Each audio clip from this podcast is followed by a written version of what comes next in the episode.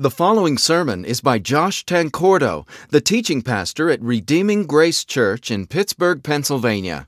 Redeeming Grace is a gospel centered church that values rich biblical teaching and authentic Christian community. Learn more by visiting our website at redeeminggracepittsburgh.com.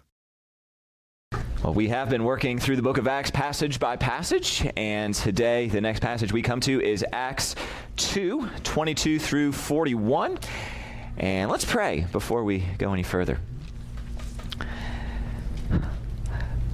Lord, what a comfort it is to know that even in the midst of all the, the storms and the trials of our lives, you are our rock. You are faithful, Lord. You are the one in whom we can trust, as we've just sung. Lord, what a blessing it is for us to have a God like you who is faithful the way you are faithful, sovereign, the way you're sovereign, good and gracious, and infinitely wise, the way you are all of those things. Lord, I pray that even if we can't understand everything, that you would help us to trust in what we do understand, Lord. To interpret what is unclear by what is clear, and what is clear is who you are, Lord. Help us to interpret everything else according to that central paradigm. And Lord, as for us this morning, Lord, please open our eyes to see everything you want us to see in this passage of Scripture. And not only to see, but to be changed in every way you want us to be changed. We pray this in Christ's name. Amen. Uh, uh, one of the tendencies that we seem to have in this modern age is that we're always looking for better ways to do things, right? ways that are easier and more effective and more efficient. And that mentality has certainly served us well in many areas, I believe. Uh, I know that I, for one, uh, for example, am very glad uh, that the washing machine has been invented so that I don't have to rub my clothes on a washboard in order to get them clean. I'm also very glad that indoor plumbing has been invented so I don't have to go outside to an outhouse in the middle of winter to use the facilities. I'm also very glad that the assembly line has been invented so that cars are in a price range that most people can afford. And uh, to bring things more up to date, I am certainly glad for the invention of the smartphone, which, for me at least, seems to be connected to virtually every area of my life, uh, making it all more efficient and more convenient for me. And so there's no question that innovation has changed our lives in some incredible ways. We've even, uh, we've certainly been quite successful in our attempt to try to find better ways to do things, ways that are easier, more convenient. Yet, unfortunately, there are many who have taken that mentality and applied it to church in a very unhealthy way. Uh, one area where we see this is in a movement known as liberalism. And I'm not talking about political liberalism, but rather theological liberalism. It started back in the 1800s when a growing number of theological scholars began to view certain biblical doctrines as, well, I guess, inconvenient to believe. Uh, for example, according to these scholars, modern people sophisticated, modern, non Neanderthal people don't want to believe in miracles anymore. So let's just stop believing in miracles. And of course, in order to do that, we're going to also have to stop believing in the inerrancy of the Bible. That the Bible is truth without any mixture of error. And on and on they went, trying to eliminate all of the doctrines that people might find difficult to believe. Um, perhaps a good word for what they thought they were doing was optimizing. Kind of like someone might optimize their computer by getting rid of all the junk files and the unnecessary programs. These liberal scholars sought to optimize Christianity. The only problem is that the teachings that they thought were unnecessary hindrances to Christianity actually turned out to be the core tenets of Christianity. So that without these doctrines, the whole edifice of Christianity falls to the ground. So that's theological liberalism in a nutshell. In their quest to optimize Christianity, they've actually ended up losing Christianity. And yet, they're not the only ones who have taken our modern mentality of innovation and applied it to the church in an unhealthy way. Another movement has done that as well, one that I'll call pragmatism. This movement uh, doesn't usually deny the central tenets of Christianity, but it certainly downplays many of them, especially those that are more offensive. And the problem, from what I've seen and the, the, sermons I've listened to, and even in some cases the, the churches I have been in attendance at from time to time, the problem is often not so much what they do say, but often what they don't say. The foundational Christian truths that are downplayed, such as sin and judgment and the need for repentance, things like that. Instead, it seems they prefer to keep the conversation almost exclusively focused on people's felt needs, uh, the desires that people have for things like joy and fulfillment and peace in their lives. They've also taken advantage of the fact that most people really like to be entertained. And so they've made their Sunday morning gatherings very entertaining. In some cases, one might even get the impression that entertainment is the main reason why many people go to these churches.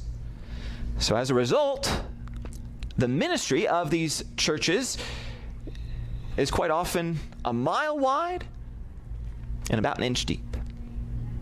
So that's pragmatism. And there's a common element that both liberalism and pragmatism are missing. These two movements are certainly different from each other in many ways, but they're alike in that they're both missing one critical element the gospel. They've either denied the gospel outright or they've downplayed the gospel more subtly. But either way, the full, robust gospel in all of its richness is often missing to a large degree. Other things have been substituted in its place. And I just feel like I have to ask the question could this be why Christianity is so weak in our country? Like, could this be why the influence of Christianity has been waning for some time now? Certainly something you have to wonder about. And yet, here in our main passage of Acts 2, we see something quite different. To set the context, Jesus has just commanded his disciples in chapter 1 to be his witnesses in Jerusalem in the surrounding regions around Jerusalem and to the ends of the earth. And then two weeks ago, in the first half of chapter 2, we saw that the Holy Spirit came upon the early Christians and brought about some very unique phenomena, such as the sound of a mighty rushing wind and these tongues of fire that were above their heads, and, and these early Christians speaking in languages that they had never learned before. And here in Acts 2 22 through 41, the events that have been unfolding reach their climax. Peter preaches the gospel, and the church is born. That's the main idea of this passage. That Peter preaches the gospel, and the church is born. Everything happening here can basically be boiled down to that. And if that sounds like a, a simple statement, it's because it is. Uh, the simplicity of that statement reflects the simplicity of the text. The church came into existence through the simple, straightforward, no frills, no gimmicks, apparently even spontaneous preaching of the gospel. And that from a simple fisherman. Imagine that, right? Like this simple fisherman named Peter just preached the gospel, and the church was born. And by the way, what a difference we can see here as we compare the Peter of Acts 2 with the Peter from before Jesus' crucifixion. And back in Luke 22, we saw Peter behaving in a rather cowardly manner. When Jesus is arrested, Peter denies even knowing him. And he denies that not just once, but three times. And one of those denials was even in a conversation with a servant girl, like uh, one of the lowest people in the social order of ancient society. And yet, Peter's so scared of this, this little girl that he won't even admit to her that he knows Jesus and that he's one of Jesus' followers. But here in Acts 2, Peter's basically a different person, isn't he? Cowardly Peter is nowhere to be found. And instead, we find a Peter who's courageous and who boldly testifies to a crowd of thousands about Jesus. And of course, that difference is a result of the Holy Spirit. Like, what a difference the Holy Spirit makes in a person's life. No wonder Jesus told his disciples back in chapter 1 to not even attempt, not even try to engage in their mission of being witnesses until the Spirit had come. And so, what we're seeing here in Acts 2, guys, that this isn't Peter, okay? This is the Spirit working through Peter in a truly marvelous way. And may He be pleased to work through us as well. So, what did Peter talk about in his sermon? Well, you may remember from a couple of weeks ago that the crowds that were present asked the question in verse 12 What does this mean? The sound of rushing wind came from heaven, and, and the tongues of fire were above each of the early Christians, and, and they were all speaking in languages they had never heard. And so, the people, quite understandably, who, who are seeing all of this, they want to know what does this mean? So, Peter spends the first part of his sermon, verses 14 through 21, answering their question.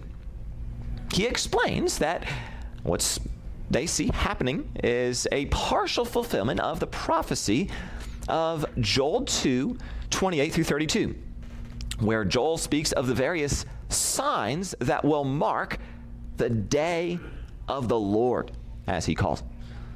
This day of the Lord is actually an era that begins when Jesus ascends into heaven and will conclude one day when Jesus returns to this earth. And according to Joel, this day is one th- where God's Spirit is poured out on all flesh, right? Verse 17. And one where everyone who calls on the name of the Lord will be saved. Verse 21. So these unique phenomena of Acts 2 are intended to be signs that the day of the Lord has come. God's doing something really big. That's the message here. And Peter explains it further in verses 22 and 23. Men of Israel, hear these words. Jesus of Nazareth, a man attested to you by God with mighty works and wonders and signs that God did through him in your midst, as you yourselves know, this Jesus, delivered up according to the definite plan and foreknowledge of God, you crucified and killed by the hands of lawless men. So, Jesus is the genuine Messiah that these Jews have been waiting for. This national hero who was prophesied throughout the Old Testament is finally here. The many miracles that Jesus performed attest to that, Peter argues. And yet, his ministry was quite different than what most people were expecting. This hero, who was expected to lead God's people to cast off the shackles of Roman oppression and, and usher in a new golden age of prominence and prosperity for Israel, actually ended up being executed in the most painful and shameful and humiliating manner crucifixion. And yet, according to Peter, all of this was actually according to God's plan. Jesus was delivered up you know, to die on a cross according to the definite plan and foreknowledge of God. Because you see, our sins required payment. Somebody had to endure the punishment for our sins. And typically, of course, that somebody would be us, since it was our sins. But Jesus actually endured that punishment in our place. And we're not just talking here about the, the physical agonies of crucifixion, unimaginable as they were, but also the full force of the, the wrath of God the Father against sin. Jesus drank the cup of God's wrath until there wasn't a drop left. And yet, that wasn't the end of it. As Peter explains in verse 24, God raised him up, loosing the pangs of death, because it was not possible for him to be held by it. And Peter quotes Psalm 16, 8 through 11, in order to show that this is precisely what David predicted. And Peter actually spends a total of nine verses explaining Jesus' resurrection and showing how it's a fulfillment of David's prophecy. And that level of emphasis is actually quite normal for preaching that, that we're going to see in the book of Acts. And, and you might wonder why. Like, why would Peter spend just one verse talking about the crucifixion and then nine verses talking about the resurrection? Have you ever wondered that? And of course, we do want to keep in mind that Luke here, the author of Acts, is uh, presenting us with a summary of Peter's sermon, not a word for word transcript, but still, assuming this summary accurately reflects the emphases of the original sermon, why such a focus on the resurrection? And I believe the answer is tied to the fact that Jesus' resurrection served to vindicate him and show that he really was the Messiah. And that would have been a hard pill to swallow for many of these Jews, since they were expecting a Messiah who was quite different than Jesus. A Messiah who would lead them to political and military triumph, not one who would die the shameful death of a criminal. I mean, even the suggestion of that would have sounded scandalous to the ancient Jewish mind. Yet Jesus is vindicated by his resurrection. His resurrection showed that he was indeed the genuine Messiah sent from heaven to rescue God's people, though not in the way that they expected to be rescued. Peter then explains in verses 33 through 35 that Jesus was exalted to the Father's right hand, where he now sits ruling and reigning over this world. And then Peter brings it all together in verse 36. Everything he said throughout this whole sermon leads us to this one truth. Let all the house of Israel therefore know for certain that God has made him both Lord and Christ, this Jesus whom you crucified. So Jesus is Lord in the sense that he's the master over the entire universe, the one with all authority and dominion and power. And he's also the Christ, which literally means Messiah or anointed one, the one sent by God to rescue his people. And so there you go, right? That is the message Peter preached. That's the gospel. And it's the only gospel that has the power to save, as we're about to see in the subsequent verses. But first, let's just pause for a moment and take notice of something. Notice what the gospel's not. First, the gospel's not rules for moral living. It's not about how we can be a good person or how we can earn acceptance and favor in God's sight through our own moral efforts. Strictly speaking, the gospel isn't even a message about us at all. It's about Jesus. It's not a message about us and what we should be doing, but a message about Jesus and what he's already done on our behalf. Also, in addition to that, the gospel's not merely the message that God has a wonderful plan for your life and that you can enjoy great joy and peace and fulfillment and satisfaction and hope in your life if you'll embrace that plan. Of course, there's nothing false about that statement, but that statement itself never quite makes it to the gospel. It's kind of like a, a rocket that's trying to take off, and you, you see all this smoke and hear the sound and, and all, all this stuff, but it never quite achieves liftoff. And the reason it never achieves liftoff is because our main problem of sin is never explained, nor the judgment that goes along with our sin. And God's remedy isn't explained either.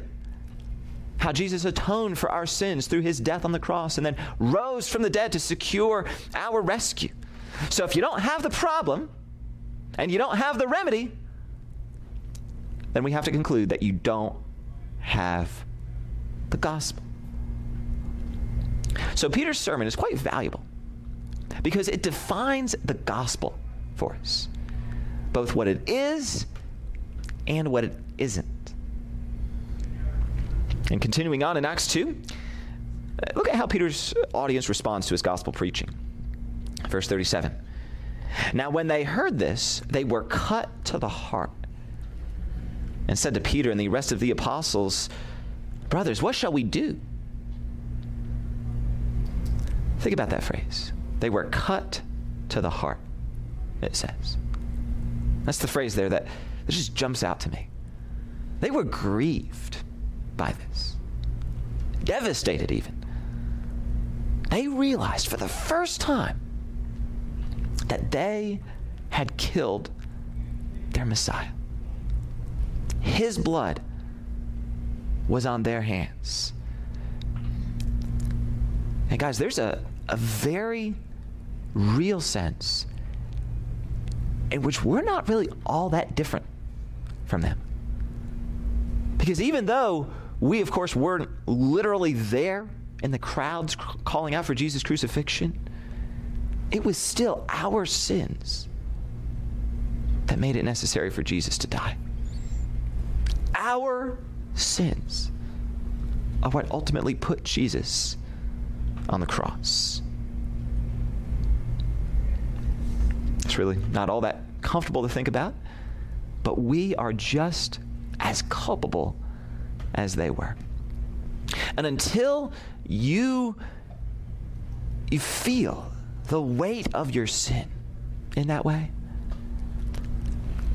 you're not ready to be saved. I've heard it said that conviction of sin is the key used by the Holy Spirit to open the door or open the heart to salvation. In order to be saved, you first have to be convicted by the Holy Spirit of your sin. It's kind of like a prerequisite course in college. You know, most colleges, of course, require prerequisites. And uh, the, per- the reason for that is hopefully obvious, right? If you want to take biology 301, well, you really need the material in biology 201, for example, to have 301 make sense to you. Like if you try to take 301 without 201, it's it's you're not going to understand the material. It's not going to make much sense. And likewise, spiritually, the good news of the gospel won't make much sense if you haven't first grasped the bad news of your sin. You have to grasp the fact that regardless of how good of a person you have viewed yourself to be up until that point, you're actually not good at all. the Bible says that you're actually quite vile. And that God views even your best works and your best moral achievements as nothing but filthy rags. That's a metaphor that comes straight from Isaiah 64 6. And until you come to terms with that and view yourself in that way, being cut to the heart, as it were, you're just not ready to be saved. You're not ready to embrace the gospel for what it is. Because you can't understand the solution without understanding the problem. And you can't appreciate the cure until you first come to terms with the sickness and the diagnosis. And that's what we see happening here in verse 37. And in their distress, these people here, they ask Peter the most important question anyone can ever ask What shall we do? That's the only question in life that really matters in any ultimate sense. What shall we do? That is, what shall we do to be saved from our sins? And we see Peter's response to that in verses 38 and 39. And Peter said to them, Repent and be baptized, every one of you, in the name of Jesus Christ for the forgiveness of your sins. And you will receive the gift of the Holy Spirit. For the promise is for you and for your children, and for all who are far off, everyone whom the Lord our God calls to himself. So that's what Peter tells them. The key phrase there, of course, is to repent and be baptized. Repentance means not just feeling sorry for our sin, but actually turning away from our sin. It refers to a, a change of direction, where instead of running towards sin, you turn around and you begin to run toward Jesus. And repentance is the response to the gospel that's consistently called for in the book of Acts and is always either explicitly or implicitly linked with faith in Jesus. So sometimes you find the, the, the apostles calling for repentance without explicit mention of faith, like here. Sometimes you find them calling for faith without explicit mention of repentance. And then sometimes you find them mentioning both. And that reflects the fact that repentance and faith are really two sides to the same coin. They're inseparably intertwined. So whenever we read faith in the text, we should read that as a repentant faith. And whenever we read repentance in the text, we should read that as a faith based repentance. And then Peter says not only do they need to repent, but they also need to be baptized. And unfortunately, this is a verse that has been, I'll just say, wildly misunderstood in some circles. Some will point to this text and argue that water baptism is necessary for salvation. That would be the Church of Christ denomination, the, the Christian church denomination as well. Just everything in that, what's called the restorationist movement, will take that view of this text. And yet, not only does that contradict the just the clear teaching of Scripture in other places, just passage after passage in the New Testament that clearly teach that we are saved through faith alone, repentant faith alone. But also, that's not the way the context of Peter's statement here in Acts 2 would lead us to interpret his statement. And so, what is Peter saying then? Well, the Greek word translated as for in this verse can also mean on the ground of or on the basis of. So Peter would be saying, repent and then be baptized on the basis of the forgiveness of sins you've already received. Uh, we can find a very clear example of that Greek word functioning in this way in Matthew 12 41. Uh, the, that verse says of the people of Nineveh that they repented at the preaching of Jonah. The word at there is the same Greek word translated for in Acts 2:38. And obviously in Matthew, right, the preaching of Jonah was the basis of their repentance. And their repentance didn't bring about Jonah's preaching. That wouldn't make sense. Rather, it was Jonah's preaching that brought about their repentance. And likewise, in Acts 2:38, the people's baptism didn't bring about their forgiveness. Rather, their forgiveness led to them being baptized. They were baptized on the basis of their forgiveness. So in summer here, Peter is calling on his readers to or his hearers to repent, which is the means by which forgiveness will be extended to them and then to be baptized to show or display their forgiveness of sins. Uh, Peter expected his converts to be baptized as a symbol of their forgiveness and as a way of making it public, not as a means of obtaining that forgiveness. And that is probably something that, just with the number of people we have here this morning, I'll just say that is probably something that several people here this morning uh, need to take into consideration. Just being baptized. Like if you are a Christian, you need to be baptized. Although baptism certainly is not necessary for salvation, it is necessary for obedience to the Lord. And so, if you have not yet been baptized by immersion after conversion, then that is something you need to do. Uh, I mean, just, just look at the book of Acts if you're wondering about that. You know, go home, read all 28 chapters in the book of Acts. You will not find any such thing as an unbaptized Christian. The, the whole concept of that would be have been foreign to the early Christian mind. And then moving forward in Acts 2, we find Peter's exhortation to his hearers in verse 40. And with many other words, he bore witness and continued to exhort them, saying, Save yourselves from this crooked generation. Think about that. Save yourselves from this crooked generation. Guys, let me just say every generation is a crooked generation. And so if you want to be a Christian, doesn't matter when you live, where you live, you are always going to be swimming upstream. You're going to have to make the choice every day of your life whether to live for the approval and the applause of the world or whether to live for the glory of God. You know, it says of many of the Jewish religious leaders in John 12 43 that they loved the glory that comes from man more than the glory that comes from God. And that's why uh, virtually all of them rejected Jesus.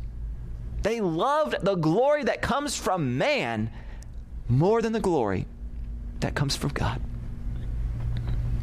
Don't let that be true of you.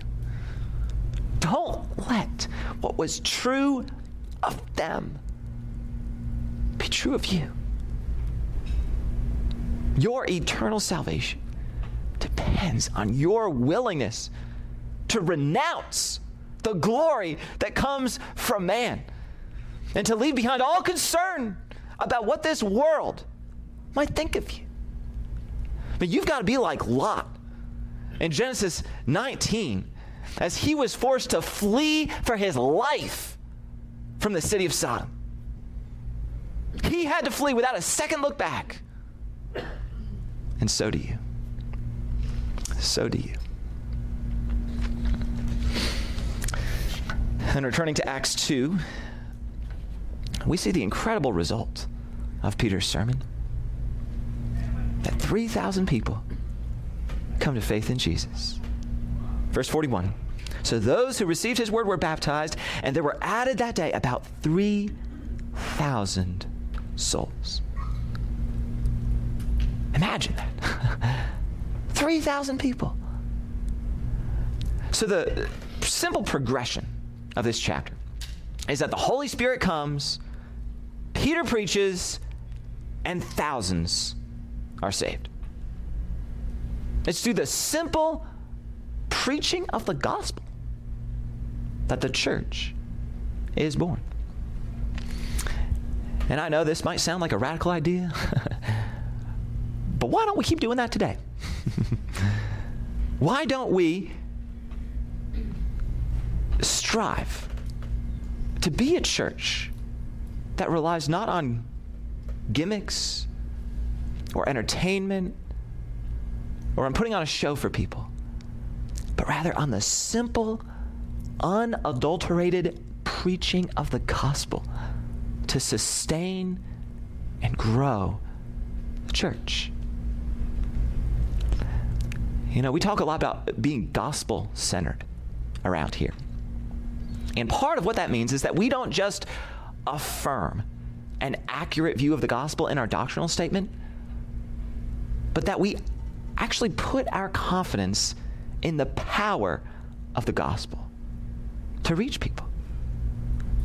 The gospel is plan A, and we don't have a plan B.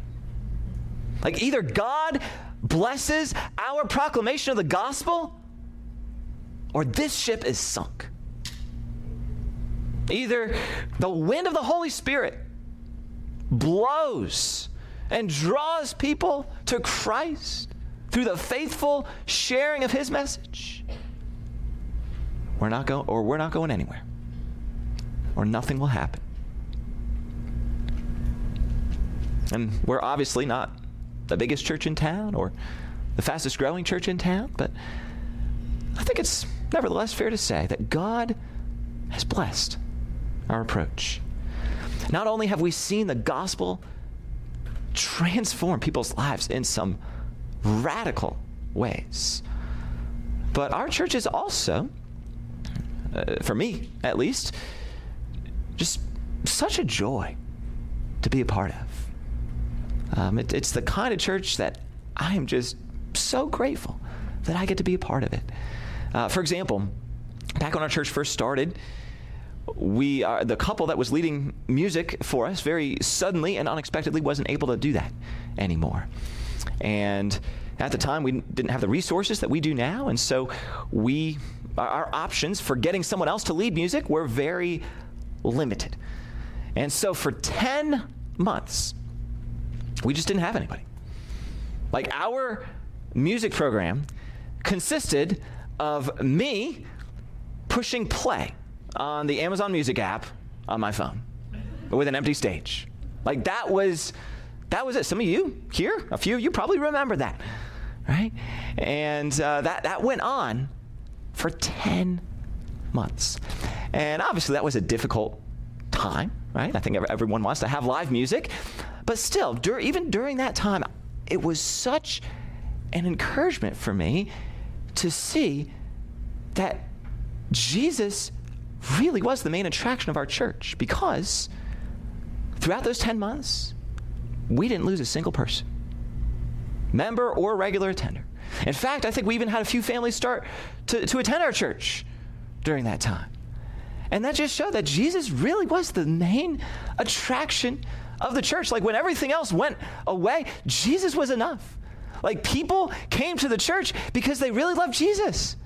And they kept coming throughout that season because they wanted to hear more just about Jesus and the, the glories of Christ and the wonders of the gospel. He was, and I hope is, still the main attraction. And what a blessing it is to be a part of a church like that. Our confidence is in the power of the gospel to sustain and grow this church. And also, for those who are Christians, let me encourage you in your own life, individually, and in your, your own missionary efforts to put your confidence in the power of the gospel also to, to make an impact on people. It's not about how smooth you are or how smart you are. All right? Just share the gospel and trust that the Holy Spirit is going to use that to do His work in people's hearts. You don't have to have a lot of personal charisma or be able to speak with eloquence or know all of the right answers to questions people might ask. Now, none of that is truly essential. Remember the words of Paul in 1 Corinthians 2 1 through 5. And when I came to you, brothers, I did not come proclaiming to you the testimony of God with lofty speech or wisdom. For I decided to know nothing among you except Jesus Christ and Him crucified. And I was with you in weakness and in fear and much trembling.